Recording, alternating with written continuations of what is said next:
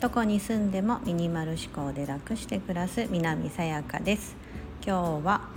ママだって昇格したいというお話をしたいと思います。昇格。まあキャリアを築く上で必要ですよね。上にこう登る格と書いて昇格。うん、例えば係長だった人が部長になるとか。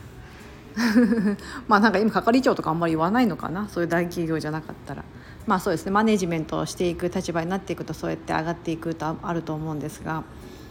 そうママだって昇格したい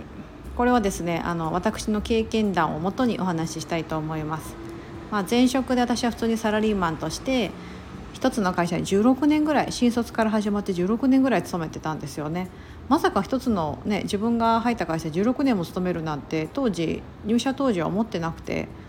なんかあの30代までであのなんかスキル身につけて独立しようってずっと考えてたんですよね。うん、なのでなんか早くあの上に上り詰めて早く昇格してこういろんなところことを見た上であの独立しようみたいな感じで思ってたんで結構出世欲めちゃめちゃありました。まあ、どちらかというとそういうのを促す会社だったのであのスピード重視というか、うん、あの成長スピードっていうのはやっぱあの誰よりも早くみたいなところは意識してましたしまあでもそれねそうだとしてもですね結婚してママになるとですねなかなかそうはいかないなっていうのを身をもって感じましたしもし今聞いていただいている方で同じような状況の方がいればうんそうその通りって思われるかもしれないんですけどやはりあのキャリアをママになるとか、ね、子供を産むとなるとですねある一定のこう制限がやっぱどうしてもかかってきますよね。どれだけ保育園だったりとか早く入れたとしてもやはり産む時と生まれた後少しは働けないっていうブランクがあったりしますし育休で2年日本だと1年とか取れちゃうんでもし1年取っちゃったらもう戻った時には浦島太郎でシステムも変わってたりやり方も変わってたり人も変わりますよね、うん、同じ場所に戻ったとしてもやっぱそういった状況が発生してまた一からキャッチアップしてそこから成果を残してってしているとあの、まあ、1年2年とかかかってでまた1年2年したら今度2人目が生まれたりして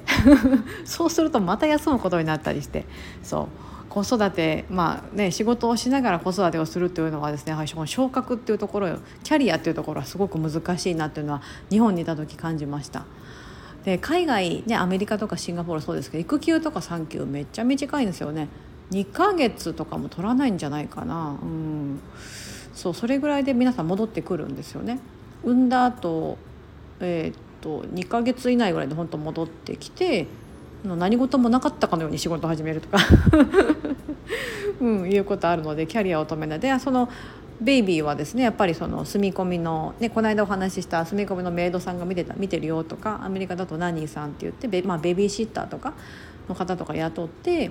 見てもらってる。だからもし万が一子供が熱を出してもその方々が見てもらえるから別に仕事は休まなくていいとか、うん、結構そうだったりあとはまあフレキシブルに対応してたり、ね、結構こう海外だとパパさんの参加子育ての参加が非常に多いので送り迎えはパパがやるからとかよく私も今デイケアにおちび預けてますけど朝とか多いですね。パパさんが預けてるところ。で迎えはそうナニーさんって呼ばれる人。明らかにお母さんじゃないよねっていう人が迎えに来てるケースとか本当よくあります。シンガポールもそうでしたね。そう。まあそんな中キャリアを築くっていうのは昇格っていうのはですね非常に難しいなと思いますが私はでもやっぱり諦めれなくて心の中ではしょうがないと思ってましたが実際の深層心理の中では毎回いつも悔しい悔しいってずっと思ってました。うん、あのサラリーマンで働いてる時特に上の子2人がちっちゃい時日本で働いてて上の子2人保育園に入れてて時短っていう時間を短縮してあの通勤時間とか送り迎えの、ね、保育園の送り迎えの時間考えるとですねどうしても8時間っていうそのフルタイムって呼ばれる時間をクリアできなくて6時間だったかな？6時間とかで働かせてもらってました。うん。そう。なんかその時ちょっとあの東京の郊外の方に郊外というか住んでたので、えーと、通勤にも結構時間がかかったのでフルタイムは無理で。でもそうなるとですねやっぱ時間が自分に時間がない6時間っていう時間でフルタイムの人と同じことを成果を残したい残さなければいけない。かつ子供が休んだ時にですね休まなきゃいけないんですよね、うん、親元が近くにいるわけじゃなかったので子供が熱を出したら私が休む。夫も働いてましたけどやはり立場としては私の方がね、あのー、そんなこう重要な立場マネジメントの立場までいなかったってとこもあって私が休んで基本的には見てました。でそうするとですねやっぱりもう休んですいませんってもうただただひたすらなんかみんなに周りの人に謝るみたいなのをしょっちゅうやってて。でその昇格なんてその当時はもうとてもじゃないけど考えれないというか、うん、でもやっぱり目標設定とかでやっぱ昇格を目指して皆さん目標設定しなければいけないんです例えばねあのそんな状況であったとしても、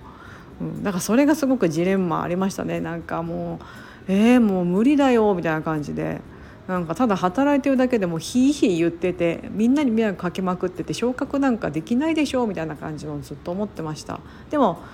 でもしたいっていう気持ちはもちろんあるありますしできることならと思ってなんかこう、うん、やれることはもちろんやってたんですけどあのその時はやっぱり自分でねほとんど自分とも私と夫しかいなかったから自分で仕事も子育ても抱え込んでやってましたけどシンガポールに行った時にそのメイドさんっていうですね住み込みのメイドさんヘルパーさんを雇ってですね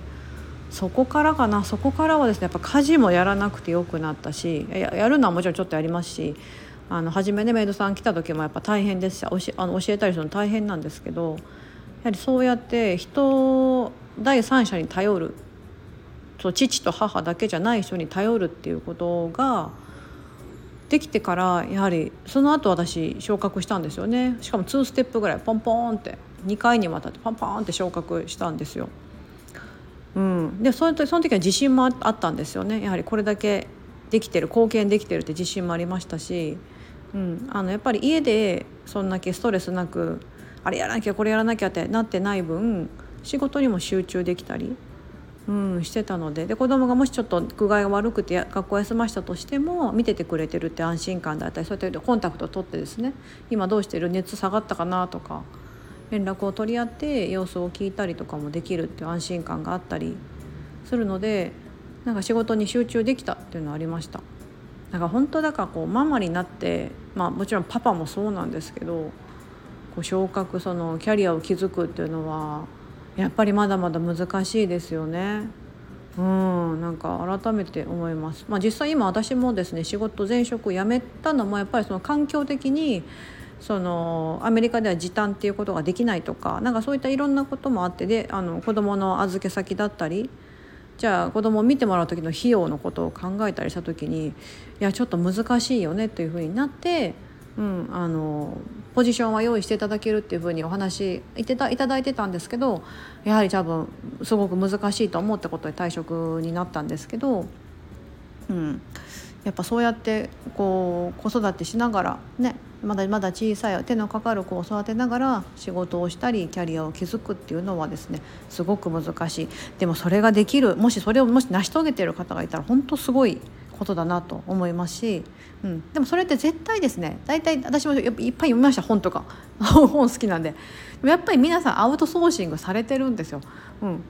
あの親元が近くにあればもちろんそれは万々歳かもしれませんがみんながみんなそうはいかないですし親がねもうすでに他界してる方もいると思いますし、うん、なのでやっぱそういった時はもっともっとあともっとそういうサービスがもっと増えたらいいなというふうにも思います。ね、少子化だからどんどんそういうサービスが充実してくるのかなと思いきや意外とそうでもなかったりすると思うので、うん、なんかそういったことでまあ、昇格だったキャリア、まあ、それがですねこう経済を豊かにしたりとか、ね、そういうところにどんどんどんどんつながってくると思うので私はなんかいくつになっても働いていたいなっていうふうに働くっていうのはですねその会社に勤めるってことだけじゃなくて何か自分でビジネスを起こすもそうだし、うん、そうじゃなくてもなんかこういろんな働き方あるじゃないですか。うん、なんかそういう多様な働き方で何かこう自分が持ってることを誰かに提供することでそれをよって対価をもらうもそうだしその人が喜んでくれたりとか、うん、会社に勤めることでその会社の利益が上がったりとか。そうするとこう世界ってどんどん良くなってくるのかなと思うのでやはりママになってもキャリアは諦めないとかいうのは特に大事だなと思いますしそれが成し遂げれる環境にもっともっとなったらいいなというふうに思ったことを私なりに話してみました。最近はそんなお話が続いておりますが皆さんいかがお過ごしでしょうか？本日も素敵な一日をお過ごしください。